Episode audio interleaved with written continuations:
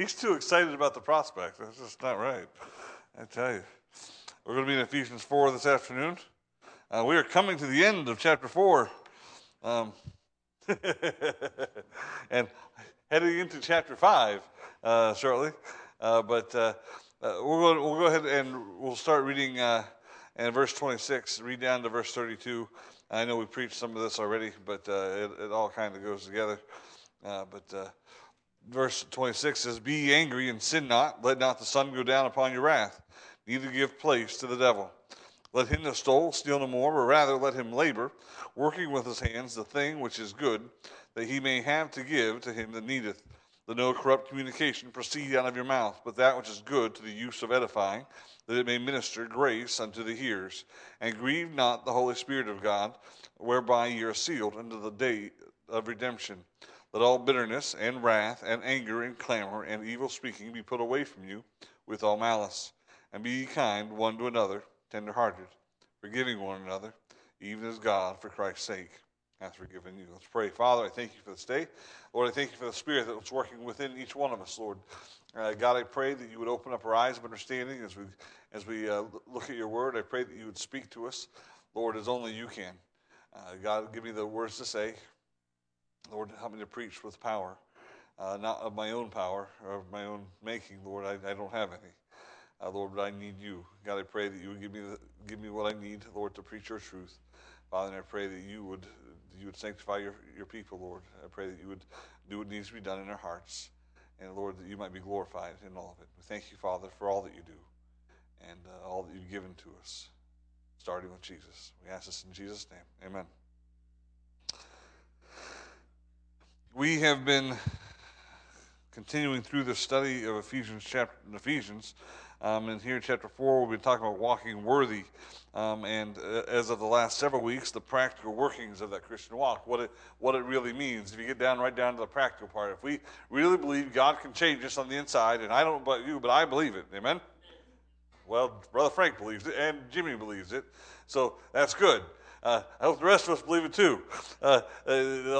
What God did what Jesus did for us isn't just a ticket out of hell or get out of hell free card or a ticket to heaven. It isn't even just the hope of that, but it's a complete change of our life. It is the new birth that's promised in John chapter 3. It is being born of the Spirit.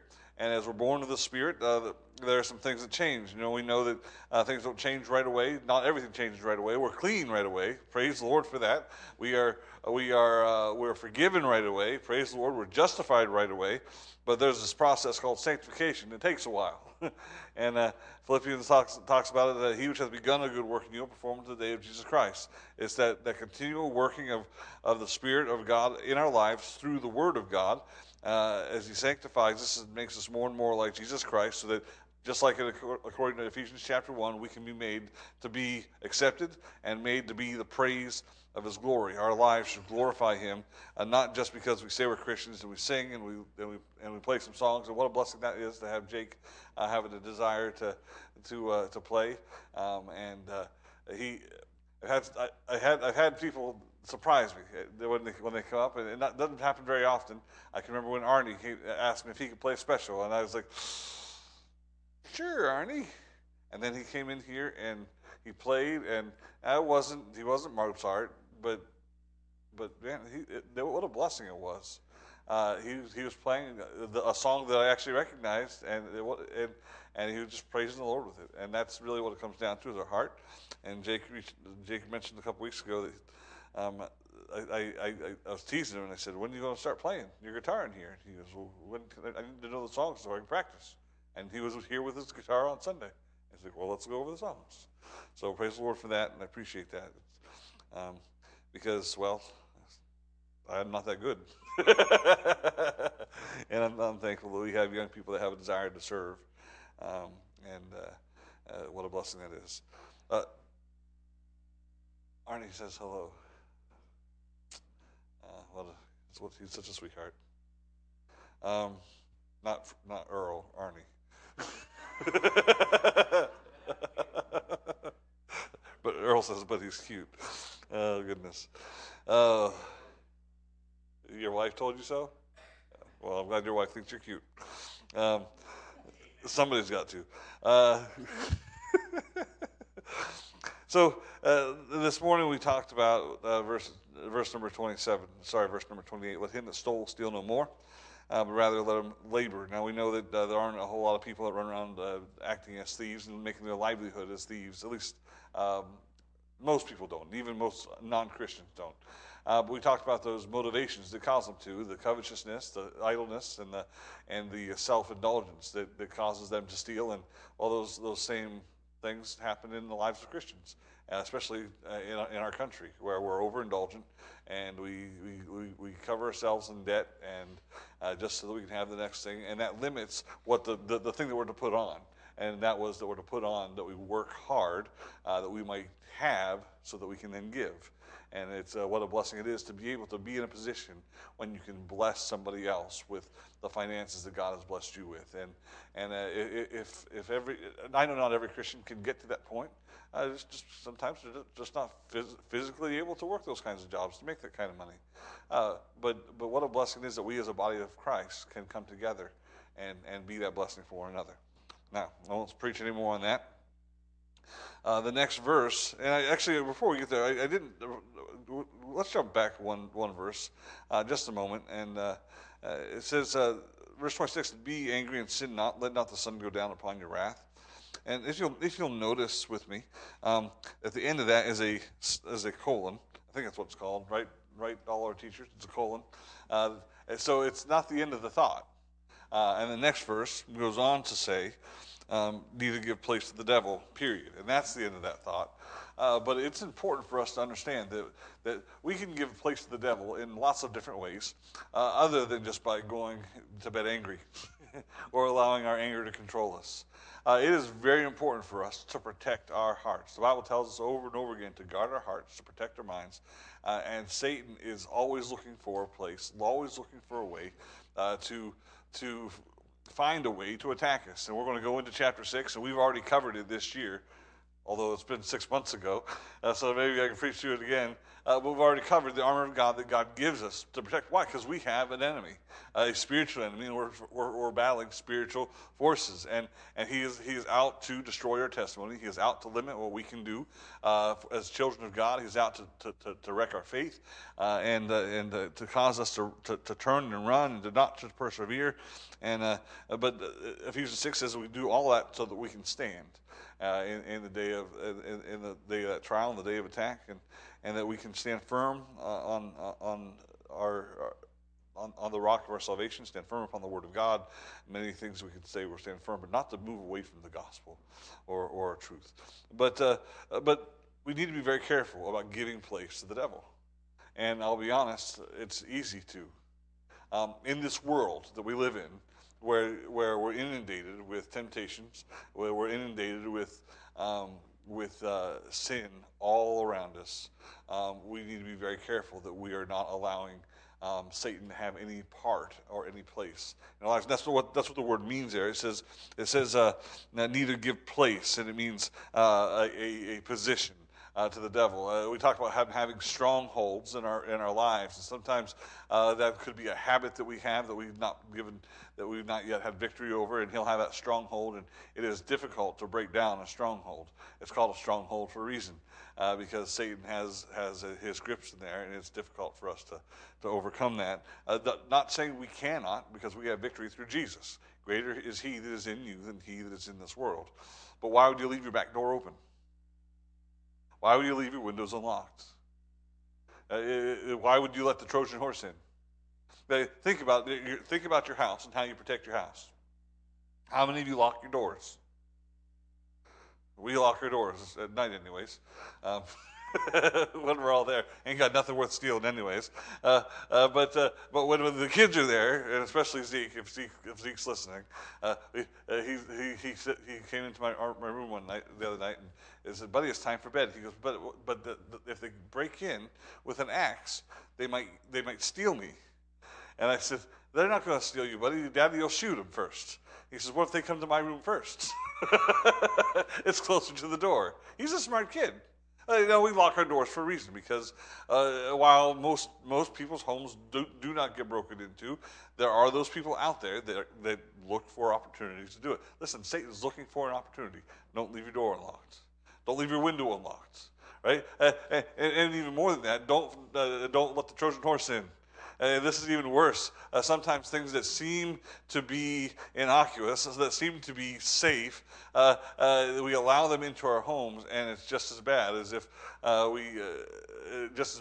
we had invited the enemy in. Because in truth, we have. The Trojan horse. We talk about the Trojan horse, and that's the epitome of these soldiers hiding inside of this big statue. They leave it as a gift, and the king goes, "Oh, look! They didn't attack us, and they left us a gift." Well, yeah. They just want it inside. And Satan will do the same thing, whether it's through your TV, through your radio, through what you're reading, the music you listen to. So just don't give Satan any opportunities. It's like if you're on a diet, don't go to McDonald's for lunch. There's nothing good there to eat, and it isn't going to do you any good. And it's just if you hurt your back, don't sit in a dunk tank. It's not good for you. I have a heart shaped bruise in between my shoulder blades, only from the first fall. It's the only time it actually really hurt. I didn't sit right, and it smacked me in the back. And just don't put yourself in a position where you can be hurt. Don't give Satan that position, and he'll make use of it. So that's all I really wanted to say. I wanted to make sure I said that.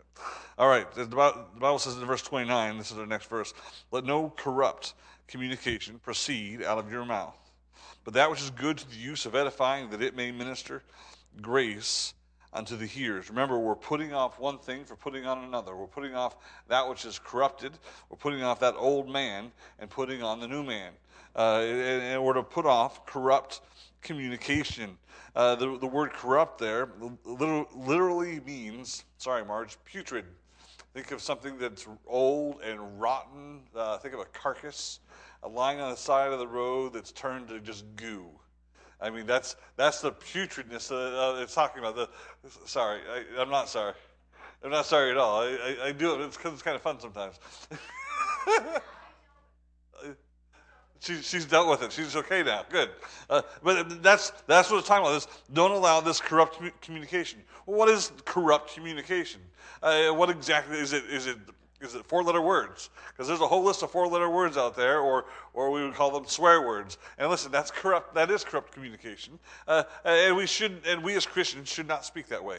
Our language should be different of that than the world, and we need to make sure that we're putting off that kind of communication. But it isn't just that. And many times when we think about corrupt communication, that's the picture. You have the picture of the guy who swears like a sailor, and we shouldn't swear like a sailor. We shouldn't swear at all, and we most definitely shouldn't be taking the Lord's name in vain, which is a very common thing in our culture today.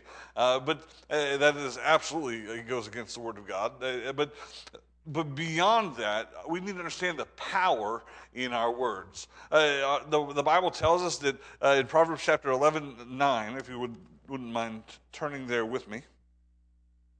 Proverbs chapter 11, verse 9. It says this, "An hypocrite with his mouth destroyeth his neighbor." That word "hypocrite" there means one who, the Hebrew actually means one who uses evil words.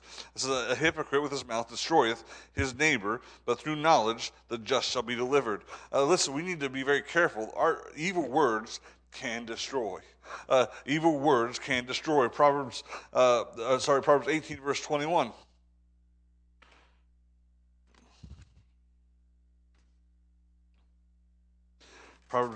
Proverbs chapter 18, verse 21 tells us this, "Death and life are in the power of the tongue, and they that love it shall eat the fruit thereof." Now, it's amazing that there's life in the power of the tongue, but there is also death.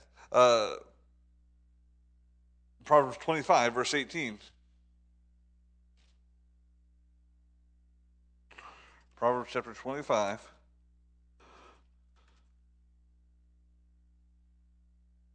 Verse 18 says this, a man that beareth false witness against his neighbor is a maul and a sword and a sharp arrow. Our words can injure, our words can kill, our words can tear down and destroy. And if you've never seen that take place, it's amazing how you can watch somebody just crumble under somebody who has the, I don't want to say the word talent.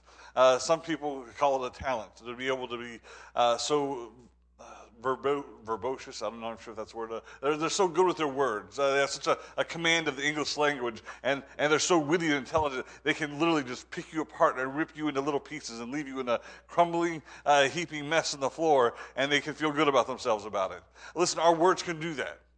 And that would be included in this corrupt communication. There are words that will cause strife. There are words that will cause division. There are words that will stir up malice and anger. There are words that will cause pain in the heart of somebody. There are words that could literally destroy a church. Listen, there are words that are corrupt. They're putrid in the eyes of God. He doesn't look at that kind of communication, that kind of language, those kinds of words, is something that should ever be coming out of the heart of a child of God. Do you know why? Because what the Bible tells us, Jesus says, what proceedeth out of the mouth, where it comes from, is our heart.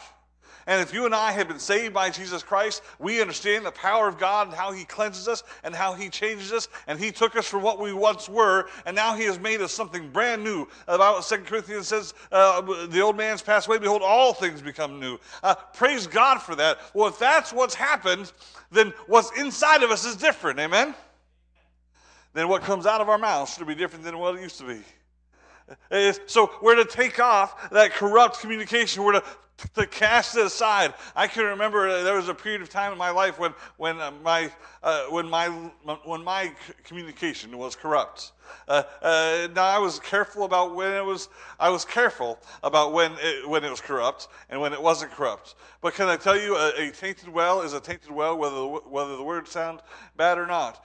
James chapter 3 talks about can sweet water and bitter water come out of the same well?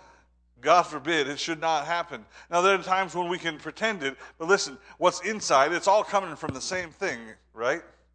That was putrid. I just hid it. You know, you can run water through a filter and take away scents and smells and other things, but if there's poison in there, it's still poison. It's still corrupt communication. I praise God that God cleaned up my inside so that the outside, what I brought forth out of my mouth, was not an offense to him any longer. Luke chapter 6, verse 43 and 45. 43 through 45.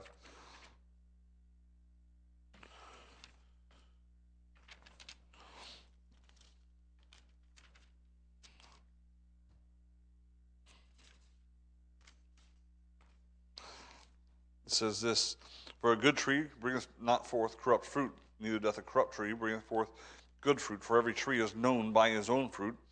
For of thorns men do not gather figs, nor of bramble bush gather they grapes. A good man out of the good treasures of his heart bringeth forth that which is good, and an evil man out of the evil treasures of his heart bringeth forth that which is evil. For out of the abundance of the heart the mouth speaketh. We need to make sure and understand that if we are saved, what's coming out of us is out of the abundance of our heart. Now here's a question. Can this, the way it's phrased, the way it's written to the church, it's written to Christians, amen?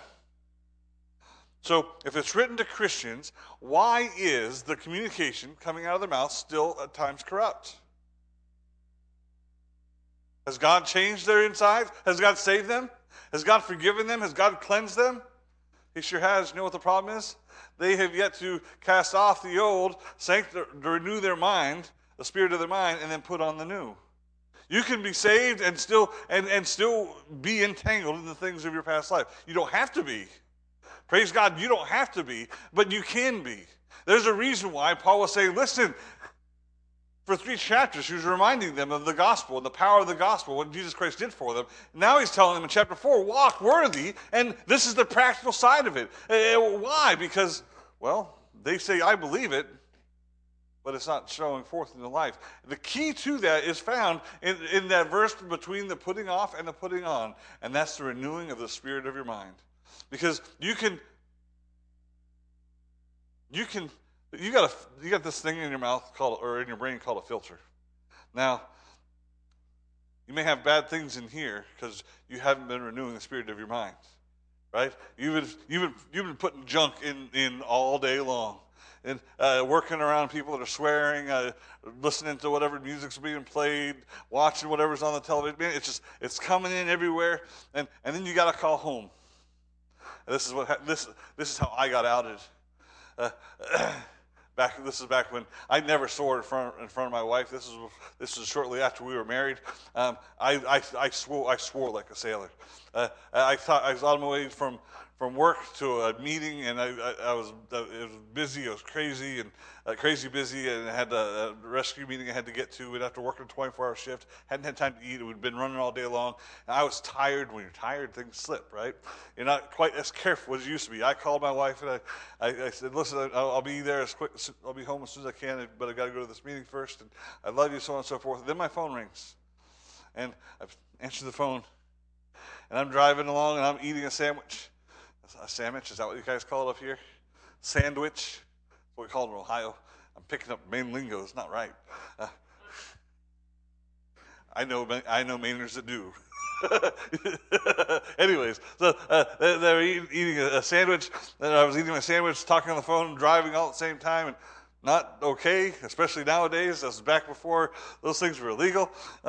And so don't give me a ticket now.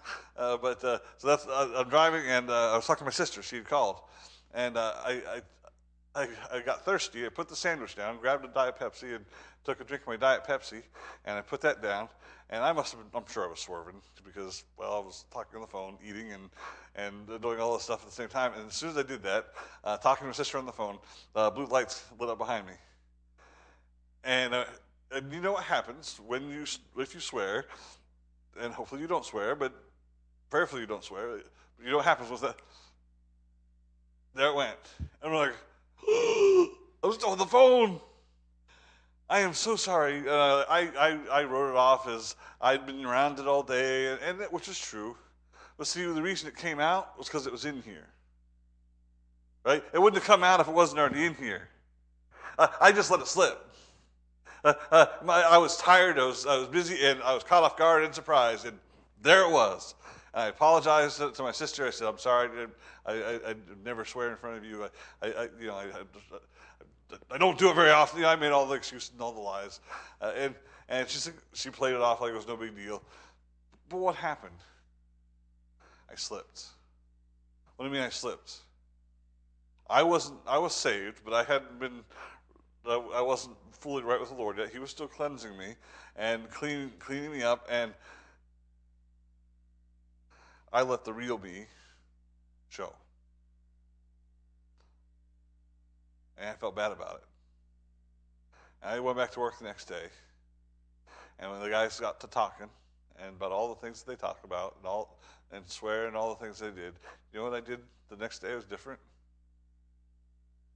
I went and found something else to do. I started my Bible, and I stopped. They thought I didn't like them anymore. I mean, I would eat with them. It wasn't like I completely ignored them, but anytime the swearing would get really bad, or anytime they would start talking about things that I knew I shouldn't be involved in, I'd walk away. I stopped putting it in here. Instead, I started filtering myself with this. And you know what happens if you have a bucket full of holes? My head's full of holes. So whatever I put in runs right back out, right? We got 2 years in the mouth and nose. There's 5 holes right there. You have a bucket full of holes, full of dirt, and you keep putting water in it. What's going to happen? The water's going to come out, and it's going to take the dirt out with it. When the Bible uses the phrase renewing the spirit of your mind, what it's literally talking about is saturating your mind with the Word of God, or as Jesus said in Ephesians in the next chapter, washing of the water by the Word, and it's washing all that junk and all that gunk out. So you, if you're struggling with your words and the fact that you rip people up or you tear them down or you destroy them, you're talking behind people's back or gossip or whatever it is that corrupt communication is in your mouth, here's what you do. Stop listening to it. Stop taking it in. This is the casting off part, right?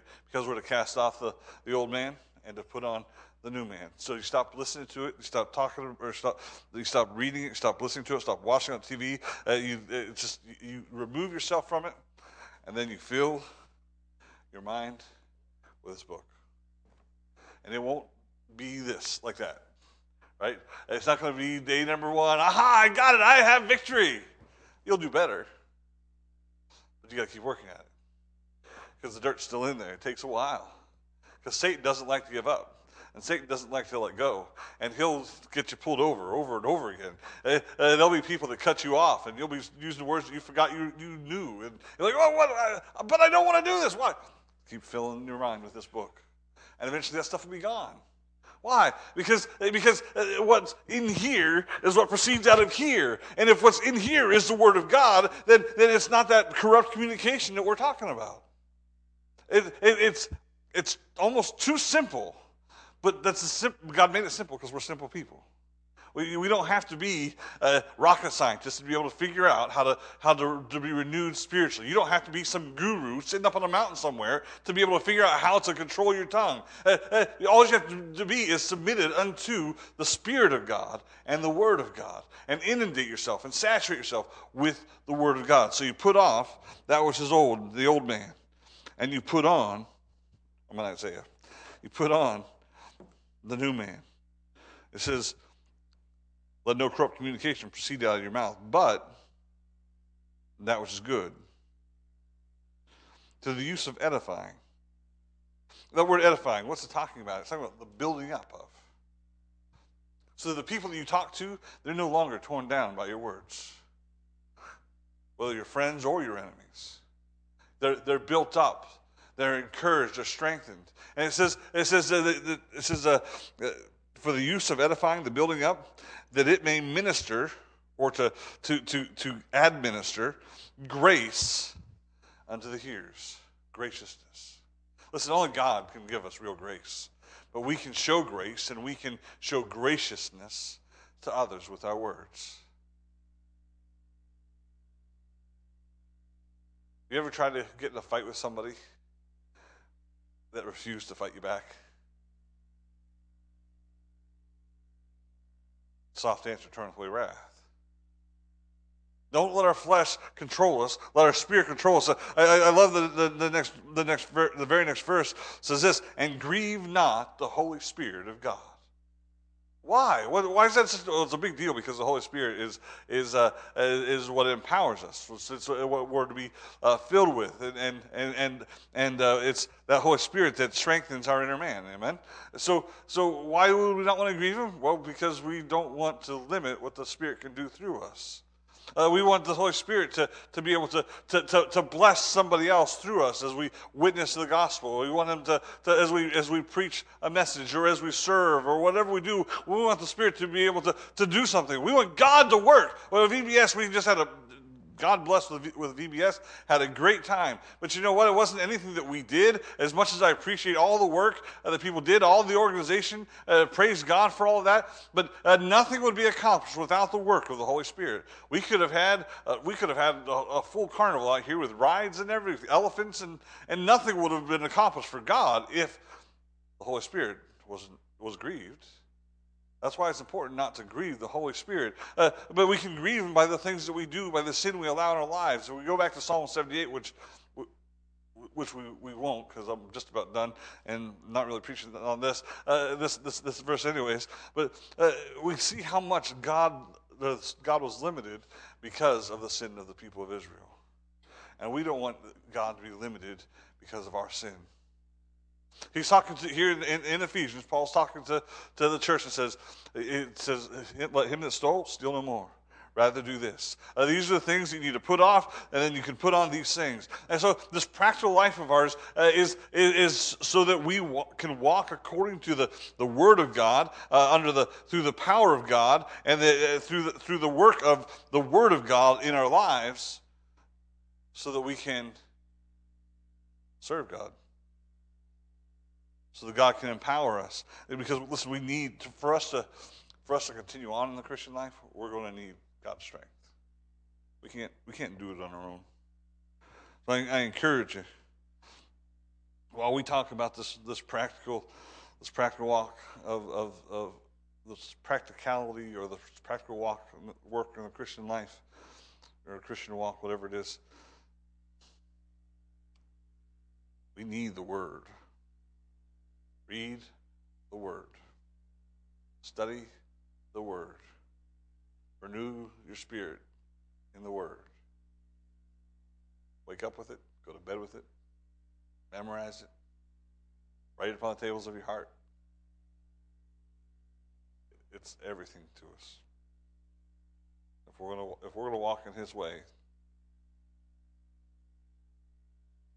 we need the Word. We need not take it for granted. We need not leave it behind. We need not get so it may not become so common to us that we forget the power that's in the Word. Let's go ahead and pray. Father God, I thank you for this afternoon, Lord, and just the work of your Word in our lives, Lord. I pray that you'd help us to just saturate our hearts and our minds with it. Help us to memorize it, Lord. Keep it before us at all times. Put a guard upon our hearts and our minds, Lord, that as we go forth here, Lord, that we would be able to edify one another with our words. Lord, I pray that you'd help us to speak those things that are good, Father, those things that would build up, those words that would honor you, Father. May our whole life just be a blessing to you. We ask these things in Jesus' precious name. Amen.